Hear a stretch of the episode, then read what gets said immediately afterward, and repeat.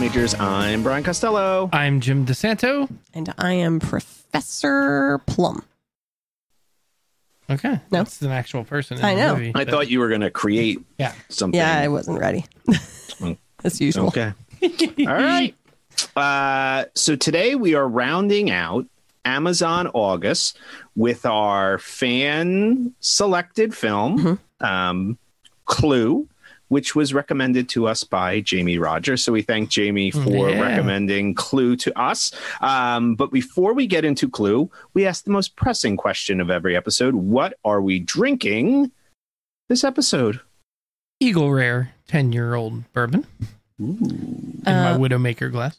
I, of course, have a story.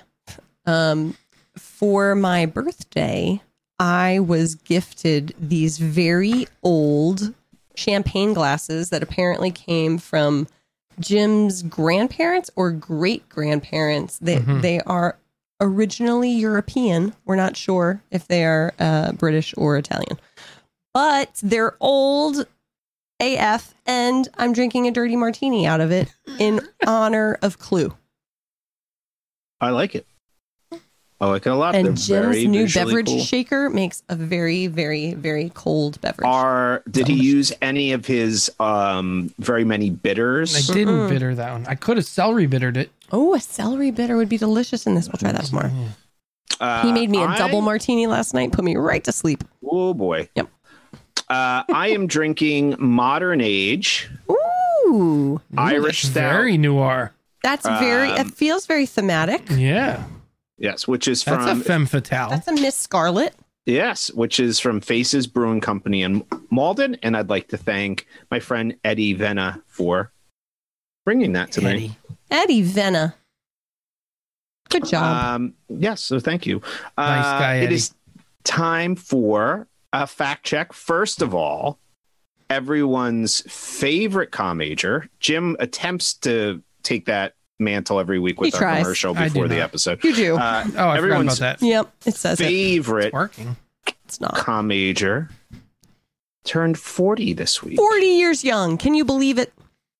I know didn't- you're all shocked. Wasn't even aware that we were originally supposed to record on her birthday, so I had to inform her. I said, you know, Take the night off. probably probably shouldn't record. It is Yeah. your birthday Yeah. tomorrow. Yeah, we had like, a "Oh, lot yeah." of stuff planned Mhm. for the quarantine birthday. Uh, yeah. No, what did we do, Jim, on Thursday night? Um, Couldn't even tell you. yeah. I think we drank something. Mhm. I think we watched something. We ordered. We had some good dinner. Yeah. We ordered some Yes. good dinner. I had Okay. blackened mahi. I had some charred octopus. It was delicious. Mhm. I got some um some cute little presents from from my daughter. She's carrying on the toiletry.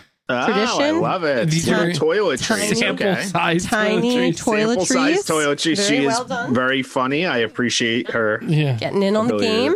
Yep, from. Brian Costello, I got The Female Gaze, a book about essential movies made by women. Alicia Malone, which folks were very excited to see that I am going to read. So I am excited to read it. Also, the RBG pop. I'm thrilled. We explained, I have to admit that my children did not know who RBG is. So we explained who she was, and then we were watching Dora. Dora the Explorer, Which the movie, which is is phenomenal. awesome. If anybody has All not right. seen it, you must watch it. It's so good. And one of the characters dresses up like RBG for the dance. Halloween it was dance, yeah. perfect. You perfect. There you go. will, you will Perfect. love that oh my movie, gosh, Brian. Brian, you're gonna right, love I it. gotta You will watch love it. it. Where is Your it? Is kids will also watch it. somewhere. Yes, Uh, Disney Plus. Disney Plus. Disney think. Plus. Oh. Yep. Perfect. Oh, no, no, I didn't Hulu. realize. Hulu. Hulu. Hulu. Oh, well, Sorry, I it's can on one of them. Okay. Yeah. All right. Um. So yeah. So the birthday was fabulous. Thanks. My uh, the neighbor friends made me frozen fruit wine slushies and got me a gluten free bundt cake from Nothing Bundt Cake. The bundt cake. I mean, Nothing bundt cake. Nothing Bundt Cake. That Cake. would be a great bundt cake store. Nothing bundt cake. that's what it is. That's that's, all they That's make. the name. store. That's all they the make. name. All they make is bundt cakes. But is Yeah. that the name of the store? Yeah. Nothing bundt cake. I Nothing love it. Bundt Cake. Do they have T-shirts? Uh, we Be can find great- out. Let's that'd find be a out. Great T-shirt. to Yeah. own. Mm-hmm. tonight my folks came over. We did dinner in the backyard. Perfect mm-hmm. weather. Oh, fantastic. I love it. It was fabulous. And we'll just celebrate your 40th birthday in a grander scale when you 41st. turn 41. or I'll just I'll just turn 40 for like the next 9 years. And All we'll right. just celebrate every year the same now. We could we could celebrate feel the like that's so- 20th. that gets real sad when I'm- people I say know, that. I was we'll just just celebrate the 20th anniversary of your 21st birthday next year. I love it. Sounds good to me. We me. could do that. Um, some fact checks for last week's episode. First of all, Emil Ardolino Yes. um, was in fact born in America, Mhm. in New York. So he was not Italian. He He's- spoke English. He didn't even have an accent. Do we know? Do we Well, know I'm for just sure? telling you what my You're research drawing found. an inference based on the fact that he was born in New York. a choreographer. Mhm. Uh, before he did films, did a large number of like dance um, Yep. movies and films. Well, how about Uh, that? Before he turned into Dirty Dancing, which Well, I that guess makes now so makes a lot of, sense. lot of sense, and then went on to make, of course, Chances Are. Nailed it. Um, and unfortunately, passed away at the age of fifty from AIDS. Yeah. oh, I know. But so that's the real Emil Ardolino. I think for the purposes of our show, we will just go with our version. Who is basically Emil Vinny Vedecci from Saturday Night Live. hey, yes.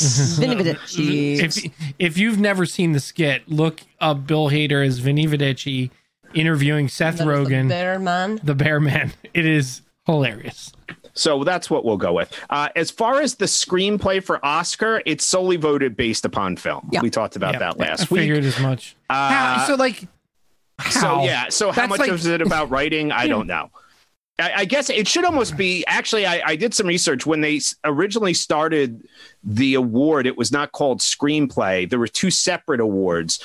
It was story, like for coming up with Yeah. the idea, and Yeah. writing it, and they've just combined it into one category. So basically, Yeah. original screenplay. They're basically saying what is you know what are the top like six original story ideas Yeah. for a film. It and- does and make going with that. sense. It makes sense that that is different than direction, right? Like the, the yeah, one hundred the story percent. writing. But the, if you're not, so my my my point is, if you're not basing the award on the actual screenplay Yeah. paper, Yeah. then you are not differentiating between screenplay and direction, yeah, I hear you. or Yes. editing, or Yeah. any Agreed. number of I, I, things. well, let's be honest. It's very difficult um, To pull all of those individual to, br- pieces to apart. pull all those pieces Yeah. apart at times. Agreed. Um, and reminder: the Kyle Mills. Vince Flynn.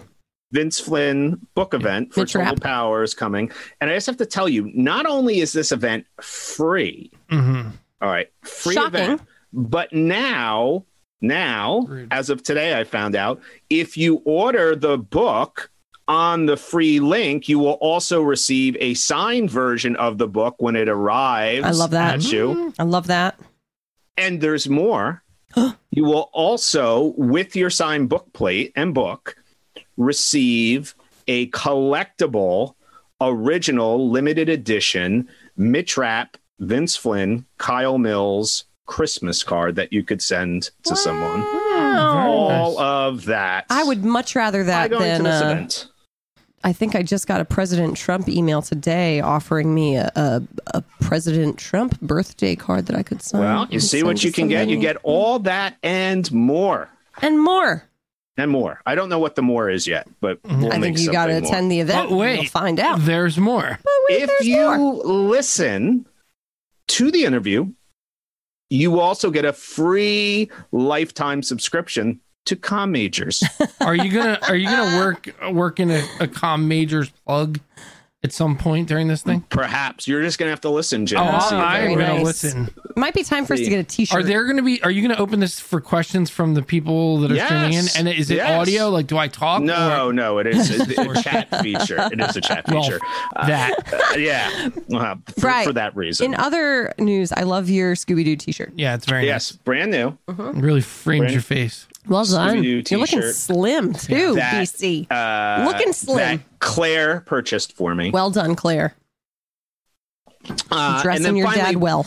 before we go, uh, very sad news, of course, is Chadwick Boseman passed away, Yeah. uh, who we loved uh, in so many things. And I, I would say this uh, will, I think, delay a little bit talking much about it because in two weeks' time, we'll be doing one of his last roles in the new Spike Lee movie.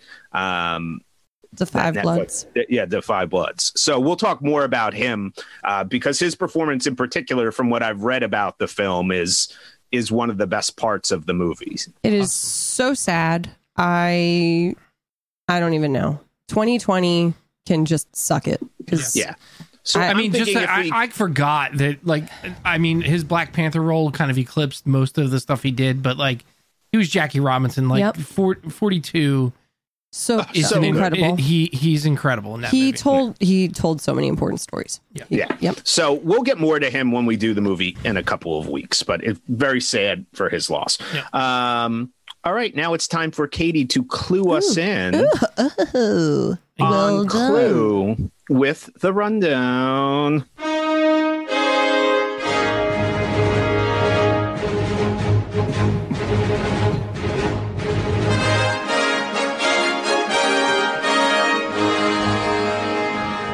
This is Agatha Christie with tonight's rundown. Okay, I like that.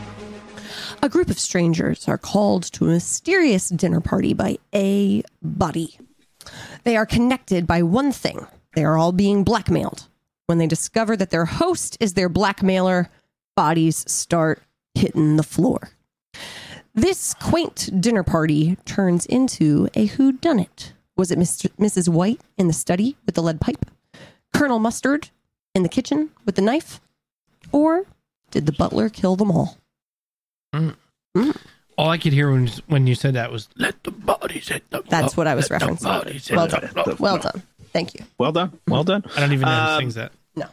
Clue, uh, a continuing exploration of the com major's attempt to shine a light on what the fuck were parents of the 80s thinking allowing their children to watch some of these I movies. I couldn't take my eyes off of Lesley Ann Warren's chest. Hers just- or Colleen Camp's? No, Lesley Ann Warren. I felt like I was waiting for a Janice Jack, a Janet Jackson nip slip in every frame. Like I just, I was like, there's the structural integrity of that dress. Yeah, the maids looked like it was being going challenged. to stay up. Yeah, the maid looked fair. like she was give you that. strapped in. Yeah. Lesley Ann looked like just one tip, one little tip, the nip would slip.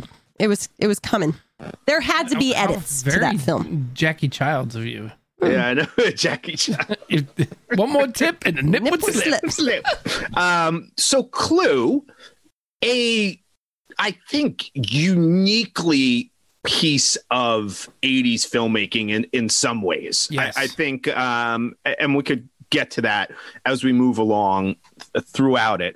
Uh, but a film that received a lot of buzz uh, leading up to us doing this just on our social media. Hmm. People uh, a, love a this very movie. beloved film. Do we have some metrics on this? Like I don't, I know, I don't, because I feel yeah. like it was popular when we were growing up. Like I, I think it was, but I don't know how how it did in the box office. I think Yeah. people enjoyed it in the eighties. Yeah, I mean, this is written by, uh, partly written by John Landis, who had done Blues Brothers, had done Animal House. I mean, this, all the actors of that time period were, you know, name actors or comedians that people would have known. I think by today's standards, if if we were to show this to a lot of people um, who are 10 to 15, even younger than that, younger than us, most of the actors are probably not the most recognizable people, maybe other than Tim Curry. Yeah. Um, but for that time period, the people that are in this for the movie 80s. were some very big Need money, comedic too. actors and things of that nature. So Jim's Um, got some uh, yeah, give us some critical numbers here. and Yeah, audience so- reviews. Yeah, so Metacritic is they only have 11 reviews on Metacritic, which is pretty low for Metacritic. So, you know, again, stuff that was came out before the internet, it's hard to grade on these sites, but Meta the Meta score is 39, which is So on- low. generally Very- I mean, unfavorable yeah, for yeah. for the critics. User score is 8.5, which is universal acclaim, Yeah. um, which is very consistent with Rotten Tomatoes audience score of 86%. But uh, Rotten Tomatoes has uh 31 critic reviews and they're at 65%. Hmm. So not certified fresh, but n- on the up and up. I think that holds. I think this is an audience, like, this is a fun movie, but I don't think anybody's going to say, like, this is one of the best movies ever made. I, you know, critically, it's, I think you used a great word, Brian. This is a unique film. I don't think uh, sometimes it's interesting with critic reviews as well. I'm not sure this is a film best digested and understood with one viewing in a theater Mhm. in the sense that the I think the dialogue's very well written. You know, I, I think there's some wordplay and th- but I think there's also if you don't know where this movie's going, a lot of it will maybe wash over you and you don't grasp it until they start to pull it together at the end. Yeah, it's got But a little bit of a point, you're a sixth little- sense twist at the end. Yeah, but you're a little You off gotta balance. I I found it interesting. This was almost um, an exact opposite of how I felt from last week's film, The Big Sick, Mm. where I felt the final third of The Big Sick was probably the weakest Mhm. for me of the film. This one, the final third of the film is what I remembered about the film Oh, Yeah. interesting. in particular like the last half hour which Yeah. we can maybe get to later when they Yeah. go through like breaking it down but i think it's interesting in the sense that it it does build and kind of go out in a stronger way than certain films. A lot of films have problems with endings. I actually thought well, maybe because they had three, four of them in this one, uh, you know, you could keep going and eventually somebody's going to like one of the endings, so you're okay. Maybe. Yeah. I think that it does a good job of uh, introducing new information and and keeping the audience, you know, interested, right? Like there there's always something that the audience needs to question, uh, you know, follow the strings of that little piece of conversation in order to connect all of the dots. So I th- I think it's I think it's a, a cool movie. Like I, you know, I, there's nothing else like it. If you compare this to any other Who Done It film, um, the tone to me is much more comedic. Yeah. You know, you get that sort of it's the game play. You know, it feels like murder mystery theater. This feels like the closest film that we've done to this, besides um, Knives Out, because that that obviously the Who Done It thing is strong. Um, but like the comedy and the way it's written and sort of like the fantasy of it, it I think is Princess Bride. yeah.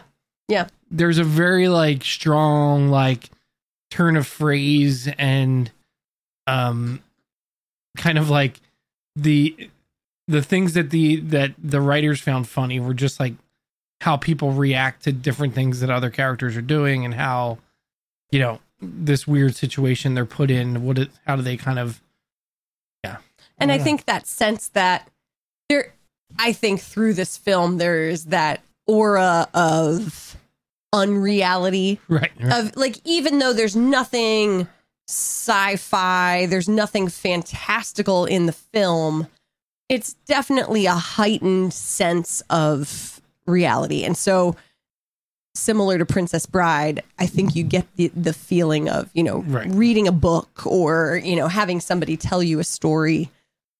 You don't think that you've just been dropped into the middle of something that's actually happening. right Yeah. I, I also, as I was watching it, wondered why people our age were maybe drawn to it. Because watching it this time, I can't imagine being younger and watching this and and getting a lot of the humor. It was a very much more adult, like just the the whole idea of blackmail, the whole idea Yeah. of the sexuality of it. Yeah, even their their jobs, things. like just you're right. Like thinking through Yeah. a kid's brain, I'm like they wouldn't understand but we knew the game that. But the game, you're 100 percent right. yeah That's the buy-in, right? Is And that they kids do- were excited? Yeah. And I think they actually and interestingly do a pretty good job of getting all the aspects of you need into the game Yeah.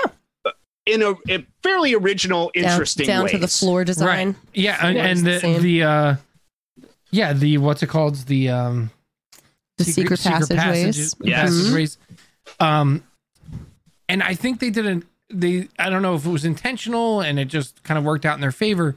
They kind of separate like how a person do, commits the murder from any of the motive, right? So like as a kid, you didn't need to care why the person was killing them. No, It true. was more interesting like why or it was more interesting How- of like how How and how did they it get out. and how did they get away with it Yes. in the moment right Well, right. It, it's the solving the mystery. right so you don't the- need to know that colonel mustard is seeing whores in dc Mm-hmm. but and that uh, Christopher uh, Lloyd is almost a sexual predator. yes he Mm-hmm.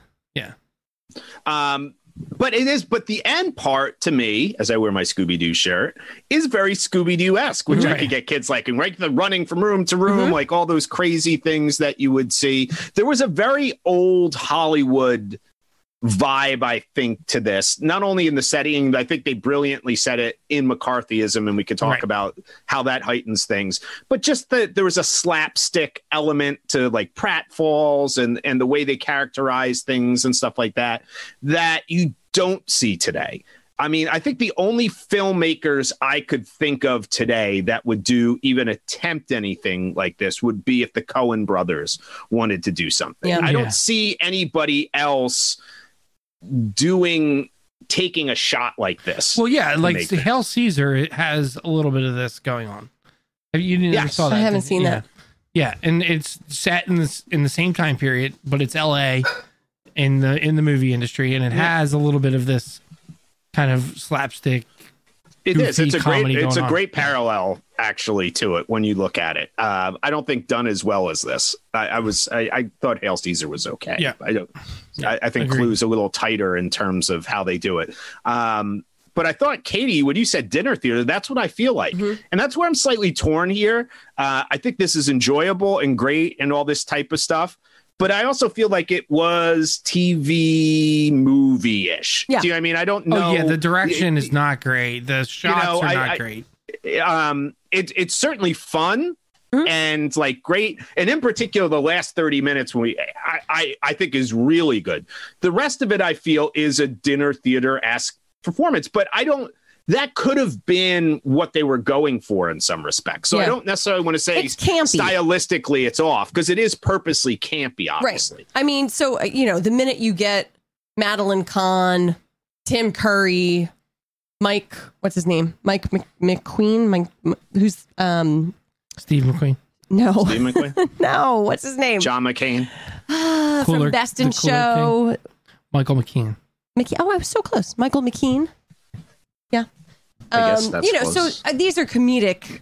Even Lesley Ann Warren. You could just The- call him uh these are comedic actors. So that's setting tone, right? Like you, you're you're saying that this is this is supposed to be a fun film to watch. You know, Yeah. yeah. did you find it laugh out loud funny I oh I'll tell you right now, I always laugh at Madeline Kahn when she does that flames. on the side. I don't know why that line has always made me her the and, and the fact that they cut away from her and other characters start talking and she's still going on. She's like heaving breaths and like uh there's a few times where I laughed out loud um at jokes I probably didn't understand as a kid or just little turns of phrase and, and little cute writing things that I really liked especially when we get to the end and they're redoing the different endings of having different characters say the same lines as another character in a different ending and things like that I thought were were really uh well done. Yeah. But not laugh out loud like like seeing old school in a theater with Right. you. Brian, which I think we missed half the jokes. not Old not School. worrying about somebody We laughing aspirating so on their loud. popcorn. Yeah. Yeah. to be fair i don't eat popcorn It's a chuck. It's a chuckle. Pretzels. It was it's a pre- chuckle pretzels. movie. Yeah, it, it's it, it's not laugh out loud funny. I wouldn't say that. No, but I thought the dialogue is delivered so well. Yeah. Again, but it, it I feel like you've had to see it. It's it's I w- almost like the Big Lebowski in a sense that you I feel like probably the more you see it, Yeah. the more you're able to take away from it. Yeah. Yeah. And and uh, so I think we should talk about the end because it's going to take us a while to kind of get through Yeah. those three scenarios if we want to talk about it. But I will say the one thing I hate in this movie is the casting of Mr. Body. That Yeah. guy is awful in He's this a movie. dish rag. Well, and, and it seems like it was a perfect role to bring in s someone else that Someone it was rec- huge. Yes, that's that's like. Could you Okay. imagine? No, no, stop, ah. stop.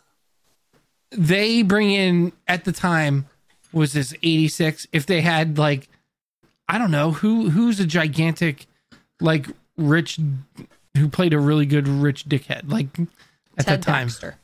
Well, Ted, Ted Knight. Danson, Ted Knight, like yeah, Ted yeah. Knight. But like, Danger. I mean, somebody Okay. just a ca- it's a cameo. But basically. here's the Yeah. thing. It's supposed to feel off. why? because you're supposed to have a feeling at the beginning of like something here doesn't feel right. Like, how is this guy like watching the interactions of him between the staff? Like, something doesn't feel right. It's because He he's a bad actor. No, I think it's supposed to be because he's the butler, right? So, like, he doesn't know, he doesn't know how to like command that presence of like this being his mansion and these being his servants and you know hosting fancy Maybe. dinners i think it's supposed to But feel off It's still bad casting all right because they could have found someone else better in that role, even an unknown. okay I just did not like that guy at all. I thought he was. I don't know. Apparently, he was like the singer of some rock band or something. Oh, was he? Yeah. See, maybe I didn't. I don't have no idea of who the guy was. I don't remember ever seeing him. All right, Yeah. so let's let's jump to the end because the the it's all building up to the basically the last thirty minutes of the movie. Here, we've had six people killed. They're trying to figure it out.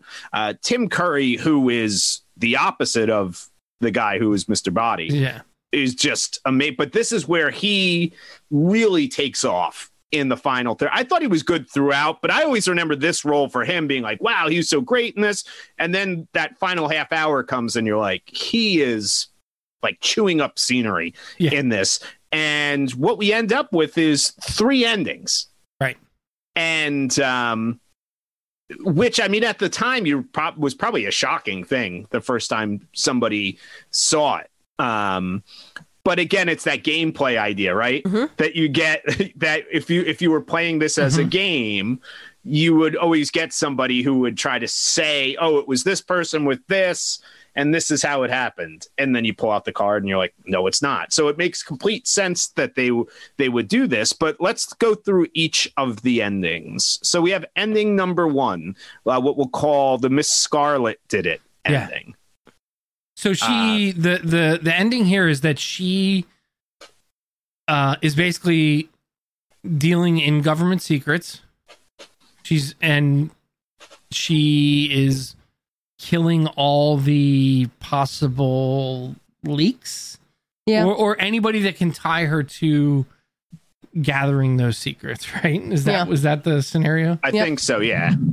Um, yeah, uh, and she is basically a a madame in Washington D.C. with her prostitution ring servicing, I guess, the clientele of D.C. right which is how And- she's getting the information Yeah. yeah Yeah, and Yvette has been involved, Yes. and all these Mhm. other people are involved. Yep. Uh, completely believable. Sure. I mean, that could have been the end. It makes sense. The running around Tim Curry's delivery and the the timing. And this is again where I felt like it was a stage play because I feel like it was so well timed. Um, they had to rehearse it. And there wasn't also, I didn't think the camera work like Jim had hit on. There wasn't a lot of amazing camera work on this. It Yeah. was it was theatrical, I think, in the way it was done Mhm. uh, part two or ending two, because then they used the little title card, which the same font as the clue game That's the way is- it could have happened. could have happened, or Miss Peacock could have been the killer. But in this scenario does she, she does she doesn't kill all of them right it's kind of like a domino effect of am i right Or am I confusing two and three? You're confusing. Two I'm and three, confusing two and three. She kills, so in number she two, kills she everybody, kills yeah. everybody. Or she was working with somebody, right? Was she Yeah. working with one of them? And and then we Yvette. get to she was yeah, working with Yvette. Okay. and then she kills her. And then we get to three, which is really a brilliant Yeah. ending to end all endings. This is how it really happens. And it turns out that everybody They all is a killed someone. killer. They Yeah. all killed Ex- someone. Except uh, except Mr. Green. Mr. Green, Yeah. who is Including a- an FBI agent. right And Wadsworth was, in fact, CIA, no, Wadsworth was Mr. Body. Mr. Body. Right. Sorry. Yep. Sorry, in the second one, he was CIA. Right. Right. Right. Yes. And I, I do, lo- I love that. I mean, all the details certainly get confusing between the three endings, but there are commonalities. And so, like the play of the the police or the FBI entering into the scene each time with the same music and the dog, like I love that. The giant there's, floodlights. there's like a reveal where like all the law enforcement shows up. I love Howard Hesseman uh, from so many things Yeah. when we were growing up is the head chief of the FBI From- or whatever that is. And Ed, Edgar Hoover has sent them. J. Edgar Hoover. Yeah, has J. sent them. Edgar Hoover. I love also them. his very wide tie. It's a very, Oh, it's it's a great. very big The- tie. the- one of the things I did love about this movie is I thought for a film that's pretty goofy, you know, in terms of everything about it, they made some really great, interesting choices. You know, in terms of setting and all these, like to put it in the heart of McCarthyism so that you're going to immediately, if you know about McCarthyism, have a sense of paranoia or that people would not trust each you know i mean i thought that was brilliant.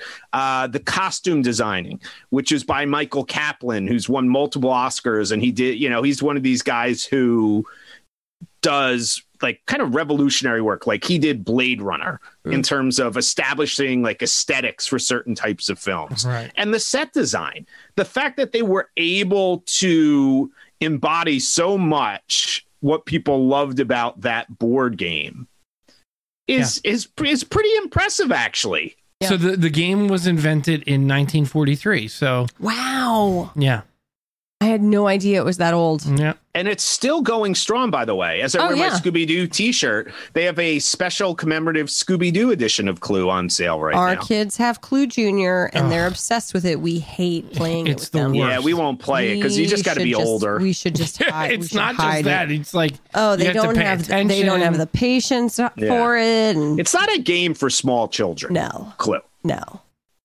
Though it's the, it, the premise in this one is like who ate the cake. Yeah, you got to find who ate the cake with what drink. oh drink. is that what it is Yeah. Who what, ate the cake? what drink did they have, and in what room? Yeah. Stolen Which I appreciate, you know. stolen cake. Uh, also, though, I appreciate how it makes sense that this film would be made with the fear of communism Yeah. and a commentary on being what's patriotic, what's it in the midst of Reagan's America. Yeah, So it worked. Like I feel like it probably works, you know, at that time on so many levels that you know you're watching this and it's obviously satirical and part of the problem sometimes with satires is if you're if you're not watching a contemporary satire you need to be aware obviously of the what it's going after but it was i'm sure it was poking fun at america during this time period as well you know 1986 you have movies like top gun Yeah. you know rocky 4 you know the you know where every film all these films are so bent on being americana and the fear of it and to plug in that in a satirical way kind of like kubrick did with dr strangelove is interesting Yeah. to do that agreed. Yeah, and they, So- they, I mean, they had a openly homosexual character for the majority of the movie. You find out in the For very nine- end that he is not actually gay. yeah what was your thoughts on that I thought it was, was just a way of being like, you're all idiots for caring either way. I hope Hmm. I, I I didn't take it as I didn't find it problematic. At least my, my initial feeling. No, Towards it I mean, like- and they didn't really go. There wasn't really a um, commentary on him being gay. There wasn't. There wasn't. no, there was more commentary on like the other characters and how they reacted to him saying Yeah. it. Like Mm. Um, Professor Plum g- like gives him a weird look and like gets up off the couch Yeah. when he Yeah. finds out he's gay. Well, but- they Right. play into those stereotypes, right? Right. And it is ironic, like that all of them are judging him Right. when they're all pretty horrific people, Mhm. to be fair, in many Right. ways. But you can Which tell think- the perspective of the filmmaker, right? That it's yeah, yeah, like yeah. that it's about the way the characters the respond. intention was that Yeah. like it's not a thing that should be should matter. Right. Yeah. Well, we've talked about this before. who Whodunits are interesting in the sense that I feel like when you construct them, the ending, you have to get there, and everything's in the service of that ending in some respect, right? Yeah. so you, have to write scenes in ways that if you're going to have multiple viewings it has to hold up Mhm. or you or you're just done and maybe since this is a satire it doesn't matter but if it's a true whodunit that's maybe like a thriller yeah. or a drama if you don't have enough in there one viewing and you're done this holds up for multiple viewings why do you think they're what are they able to do that pulls that off the comedy because I think if you really start to um analyze the whodunit nature of this, it falls apart. Like there's no there's no reason for Mr. Body to call all of them together. It doesn't make any sense.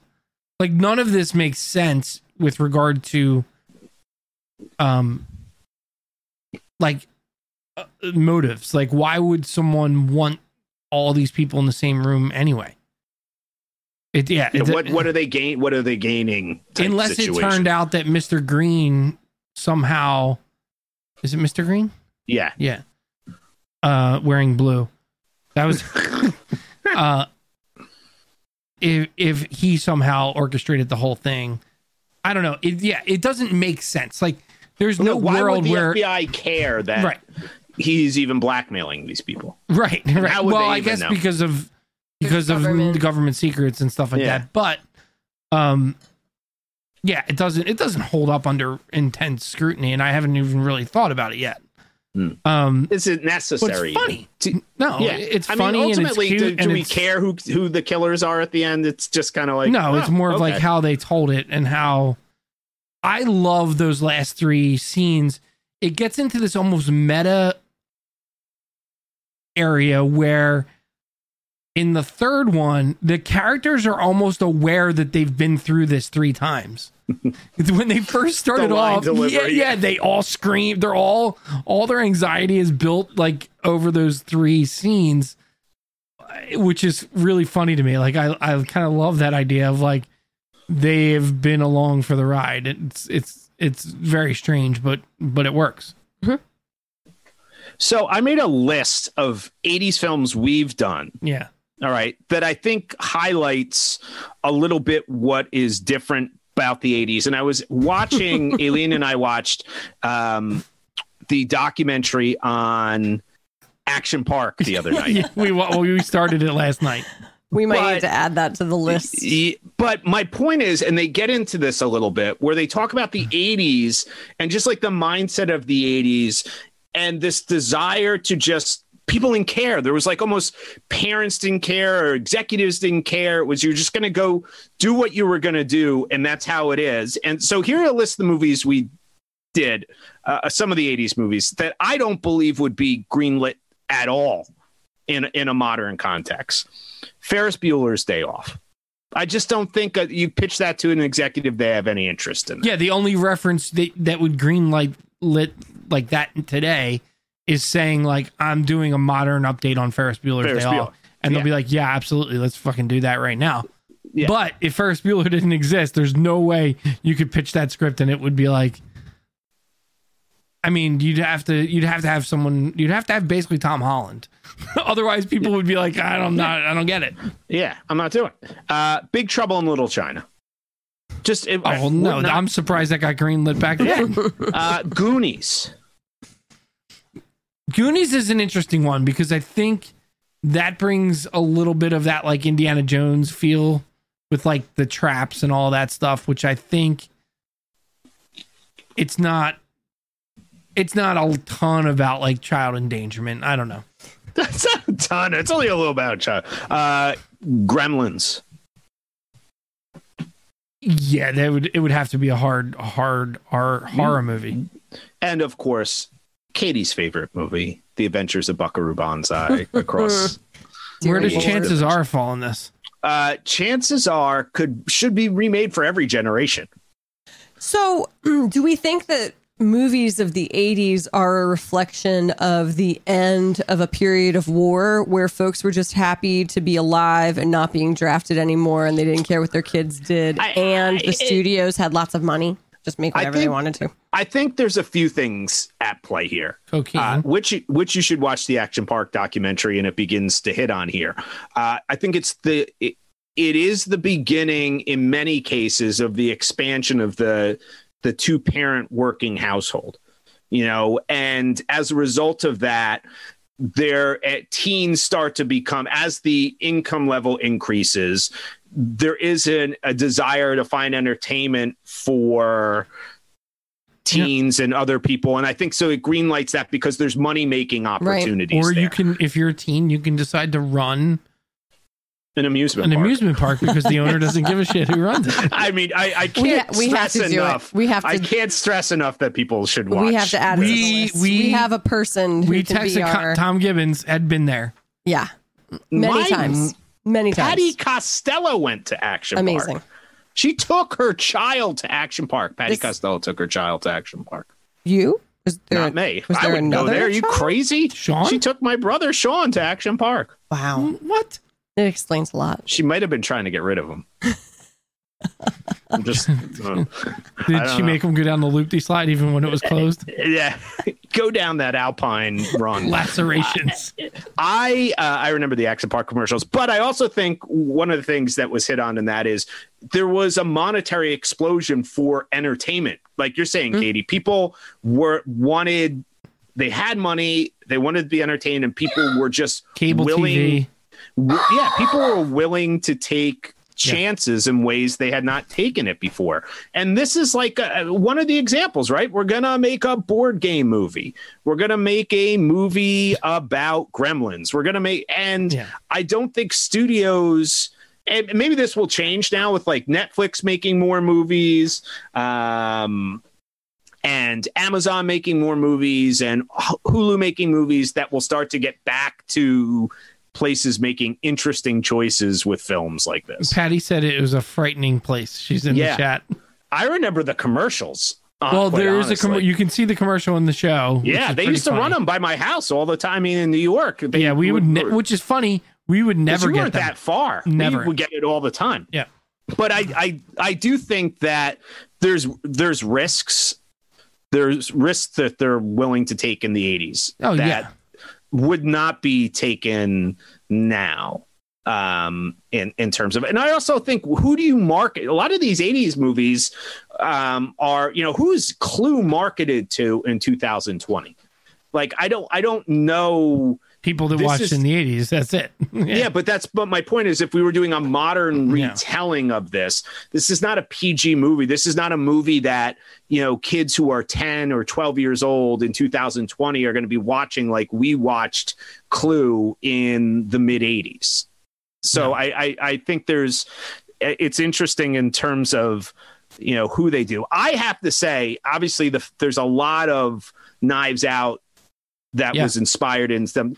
I do think Knives Out is just better than this movie. I, I enjoyed it more, and other people might Mhm. think it the other way. But one of the things I liked Knives Out, we talked about at the time, was they weren't as concerned necessarily with the who done it in the sense because they tell you who actually kills him. You know what was behind Right. that death is saying. Um, so I think maybe if you go a little bit more dramatic, which is what Knives Out is, the story of how that comes about is more important than in this film. Again, I think this film that is less as a comedy or a satire. It's less of a payoff needing to be there.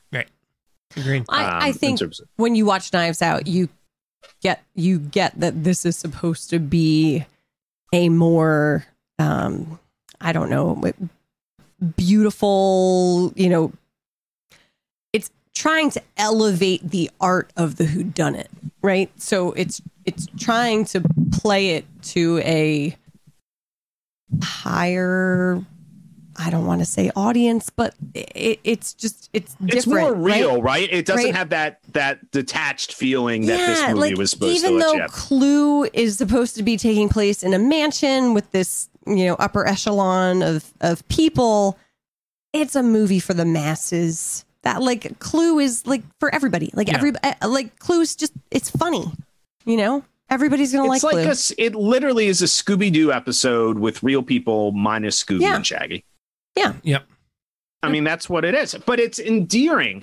That's what these movies are. I guess I, as you transition into the 90s, and before the show started, Jim and I were talking about this because I had just watched Clueless recently. Um, as you start to shift into the 90s and I think in 2000s, I don't find when you talk to people who are younger than us at times as many attachments to films they maybe watched as kids as kids of the 80s do. Mm. Um, no, but yeah, and that which is happens. interesting. I, I'm not sure what what that's about, but maybe the films weren't as memorable. I No, don't know what it is. I think it's just that we watched a heck of a lot more TV than No. prior generations. No, I think we watched a heck of a lot more of the same shit over and over again okay. because Because didn't- the it's- VCRs, but there's the- a difference, and and it happens the same. The same thing happens with music. I don't think my brother and sister, who are ten and twelve years, you know, twelve and fourteen years younger than me, have the same relationship with music because they had so many more options. Same with TV. Like we we know Clue. I know Clue because it played on whatever stations I had all the time. And we had you know, in our collection of VHSs, we had 20 movies to watch, right? And it Mhm. took up a whole shelf.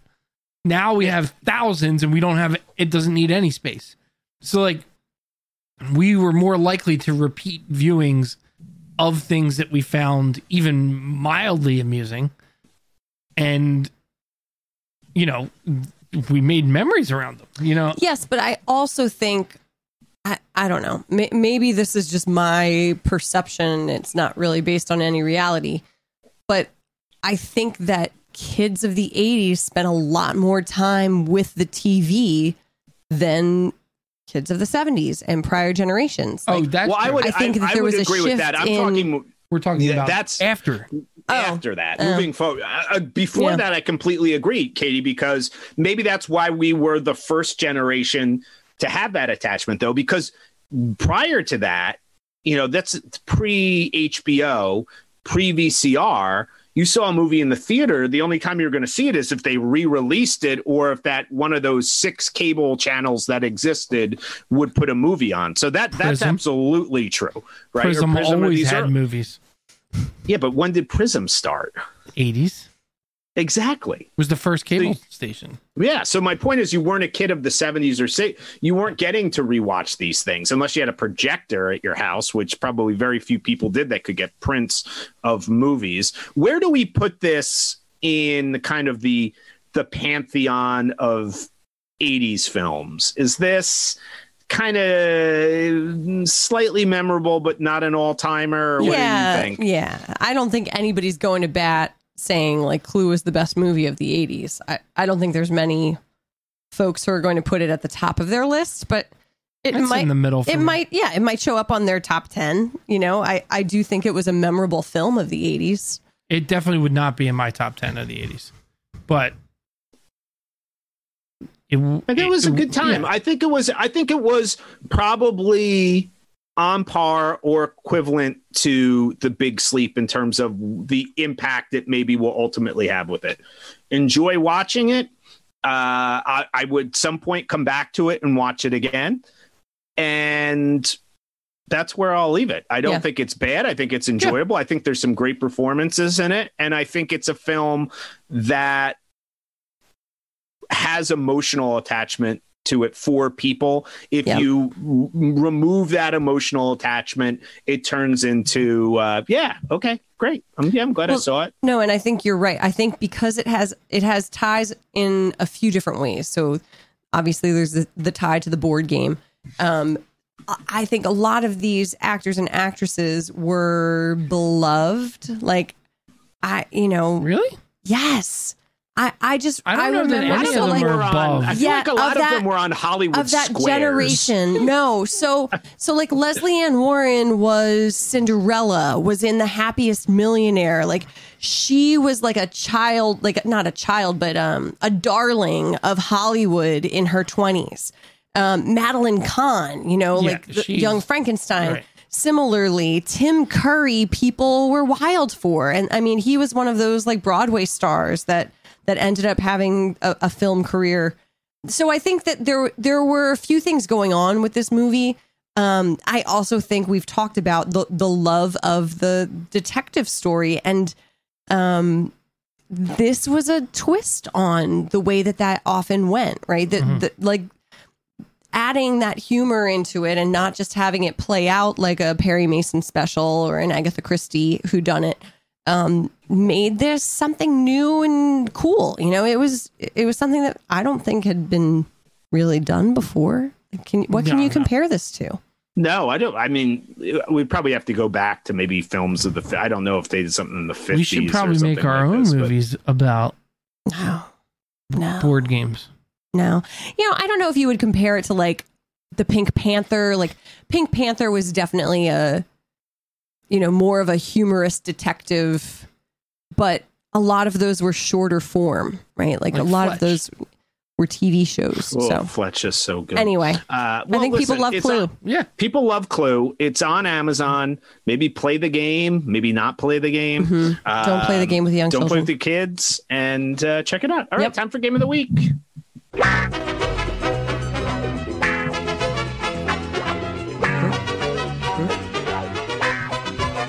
All right, here we go. Game of the week. This week we're playing Just Pitch It. I want you to give me a board game. Hmm.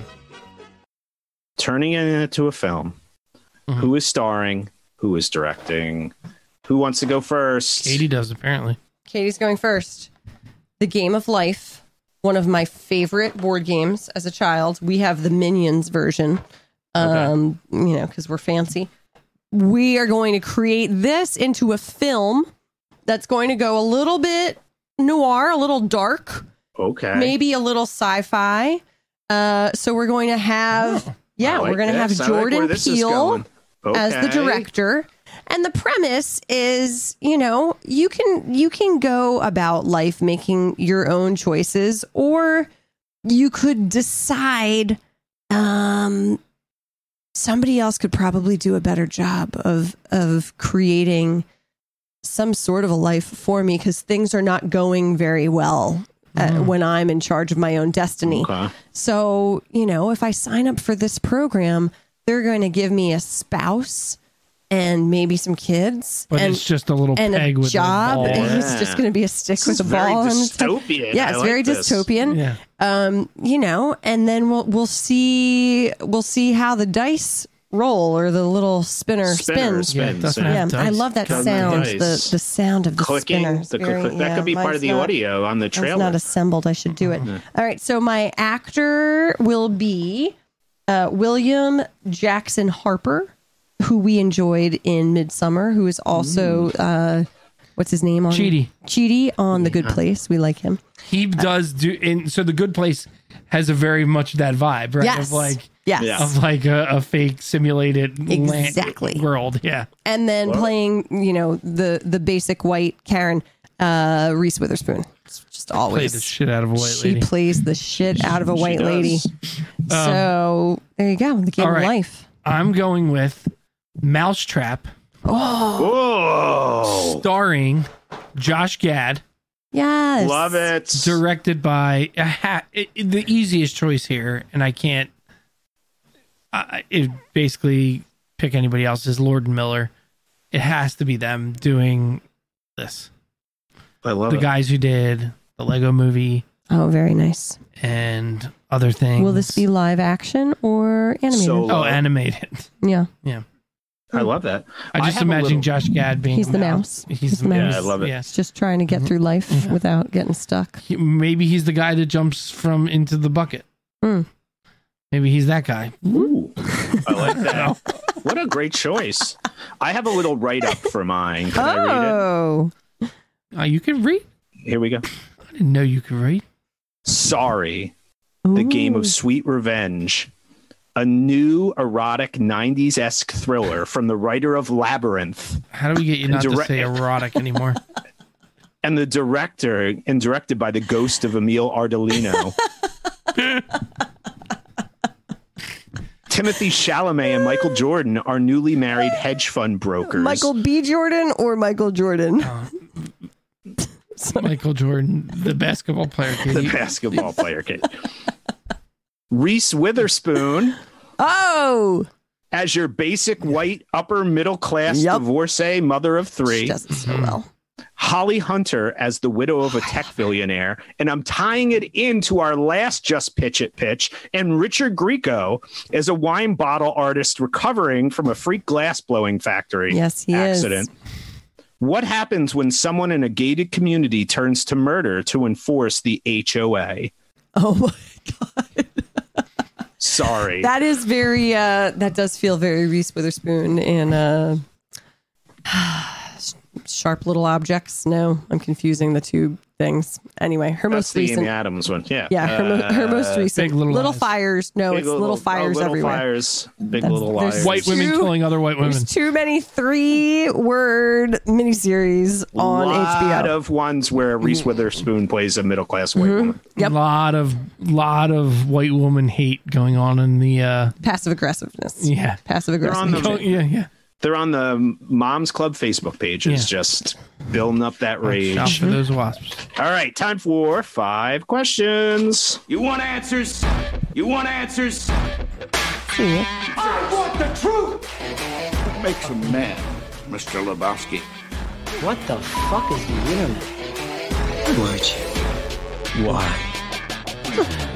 All right, here we go. Five question time. Jim is answering this week. First, thumbs up, thumbs down question. Of course, the amazing Howard Hesseman uh, was the chief at the end of this. Uh, a lot of us know him from Police Academy 2, mm-hmm. or no. probably not that. Uh, WKRP in Cincinnati. yes Okay. How about one of his other famous sitcoms, a little show called Head of the Class, HBO sit, uh, ABC sitcom. Thumbs up or thumbs down on Head of the Class? thumbs up i had to to be honest i had to google it Okay. but i immediately as soon as i saw the one guy getting accosted by a girl scout for not paying her money and eating the cookies and then i saw the dorky guy who i forget his name arvid coming into Arvid, the yeah, good. arvid Yeah, coming Arvid. into the classroom i knew it exactly and i was like oh yeah i watched a lot of this show I confused that with Welcome head of the Back cla- Kotter. oh, welcome back Kotter Oh, I confused just because of the name for a second with Herman's Head. ah, which is another remember show one, which I- was a Fox show. Does it is the same guy in it? Is is is the one guy one of the Yeah, people in his head? I think so. Yeah. yeah. I think he is Uh, actually. and Lisa Simpson is in Herman's Head. Who are, her voice is one of the Yeah. or Bart, So, not Lisa. Bart. Welcome Back Kotter was the 70s and Head of the Class was the 80s. 80s, yes. Yeah, And then Saved by the Bell came along. yeah. Your your Yes. school school sitcoms Yeah. through the you go. decades. There you go. Uh, all right. Question two Jim, would you rather play Monopoly or Scrabble? Oh, so this is tough, but I will say it depends on the mood I'm in. If hmm. I want to be challenged, I play Scrabble because my skill set is way more in line with Monopoly manipulation, lying, all that. It- I was going to say, uh, to me, this is an easy It's answer. it's Monopoly. Because I do we like have- Scrabble a lot, though. I, I- you know how much I love Scrabble. Yeah. And I always feel like if I ask you to play Scrabble, I'm going to be like, Do we even have twist. Scrabble? Yes, of course we have Scrabble. We have it in two forms. Okay. Well, let's play I think you Scrabble. should play love to play Scrabble before our next episode and see who wins. Okay. I would love it. Now, Jim's now really good say, at rocking those points. I, He- I will say he- yep, I have a his strategy, of like of playing Scrabble that has nothing to do with making words. It has everything to do to, from keeping the other person from being able to score, Okay. and it works incredibly well. yeah, he's he's very good with strategical Yeah. maneuvering. Okay, so you two will play and we'll find out who won. Jim, if you were a fill in the blank question, if you were a character in Clue, what would your name be? Uh, Brother Bourbon. Oh, Oh, And that's I'm- not a color. you'd be a Jim. no, I know, but yeah, no, it's like yeah, it's like a brown. No. Yeah, Friar Bourbon, Brother Beige. Fry- Brother Beige. Ew. Brother Beige, Brother Brown. No. Brother. Br- Well, hey, that would work. That's Uh, Brother Brown. sounds like a South Park character waiting to happen. I it like kind of does. Um, all right, question four, favorite question. What is your favorite drinking game? Oh, I mean, to piggyback on number two, it's asshole because of the strategic nature of that game. It was always my favorite to play. But beer pong. Oh, but beer man. pong, I was actually pretty good at beer I pong. I loved once in a beer pong. I love I love the uh, activity. Uh, You know what's funny is like I know it's a drinking game, but I when you say drinking game, I always I don't think of beer pong for some reason. Interesting. It's exactly More exactly of a what competition, I feel like beer No, it's a pong. drink. Well, it's a sport. Let's be honest. It's a sport. I think They're adding it to the Olympics this year. they, they put more people would watch if they did. That'd be hilarious. Uh, and finally, deep deep thought question: What is the worst party you ever attended? I thought Why was it so bad? I thought about this forever, and it's. I mean, like I don't really remember I feel like we probably bad parties. put bad parties from our memory. Yeah, I The JVC Philly party. that was a good part. well, we made, we made it good. Yeah, Yeah, I have a feeling maybe part- it wasn't was- very good that- until, until that was some party. um, yeah. I, I was gonna ask you guys. I can't remember going to a party and being like, "We need to get the f out of here." Ever. Uh, uh, maybe I- I- maybe Lori's thirtieth birthday that was uh, Oh, we talked about with the camping. Oh, downpoured yeah, yeah, upon. we did talk about But, that. I that mean- wasn't really a party. Right. It was Um, I will say Circumstances. that there was a party in college where I literally walked in, took off my jacket, the police came in and gave me a citation that's a within like 30 seconds of being there. Uh, it ended up getting tossed out or whatever, but like, yeah, that was that was bad, but it We wasn't got the a good party's dinner. Your dad came up and argued your case, and he took us out to Texas Roadhouse for dinner Mm. after, though. So I think that was a plus. All right, there we go. That All is right. five Brian questions for remembers this more week. about that day than I do. that steak was in, imprinted on you. I bet you probably had a burger actually No, I would get a steak. I with think. ketchup. Okay, nothing wrong with ketchup. all Um, right. Are you going back to school, Brian? What's going on? Yes, this week. Yeah. N- no students for two, All right. three weeks, but I will be back. Uh, but most importantly, we will be back Mm-hmm. Mhm. with our second birthday episode, celebrating our second birth and the kickoff of season three of Com Majors. Oh my gosh. And for such a exciting, unique event, there's only one person we could have come Jimmy Costanzo. Aw, no, Hugh- Huey That's Lewis. exciting. Huey It's Lewis Huey and Lewis. Jimmy Costanzo. No, most of you don't know that Jimmy Costanzo sings backup on that track. yes. So he's going to be performing. And we are going to be talking about a little 1980s independent film, Back to the Future. Woo! Very excited. just to close up our 80s conversation with you know thinking of back to the future the 80s were like the last time i feel like people were taking gigantic swings and chances with movies Hmm. and getting a shit ton of money to do it Yeah. It's so very- like it's very smart. clue yeah like You're right. yeah and then once it got into the 90s the mo- movie business became more about like not losing money than making a ton of money Listen, again, watch Class Action Park. yeah and you will realize that giving money to somebody to make a movie was not even close to the worst idea Yeah. that was taking place during this time period. yeah watch it All right. Um, all right. Make sure you like, uh, subscribe, review, share, etc. Make sure you check our friends at Pop Addled, Tim and Keenan out, uh, and we will return next episode, of course, with Jimmy, with Huey Lewis, going back in time. Goodbye, adios everybody. Bye. Bye, commenter.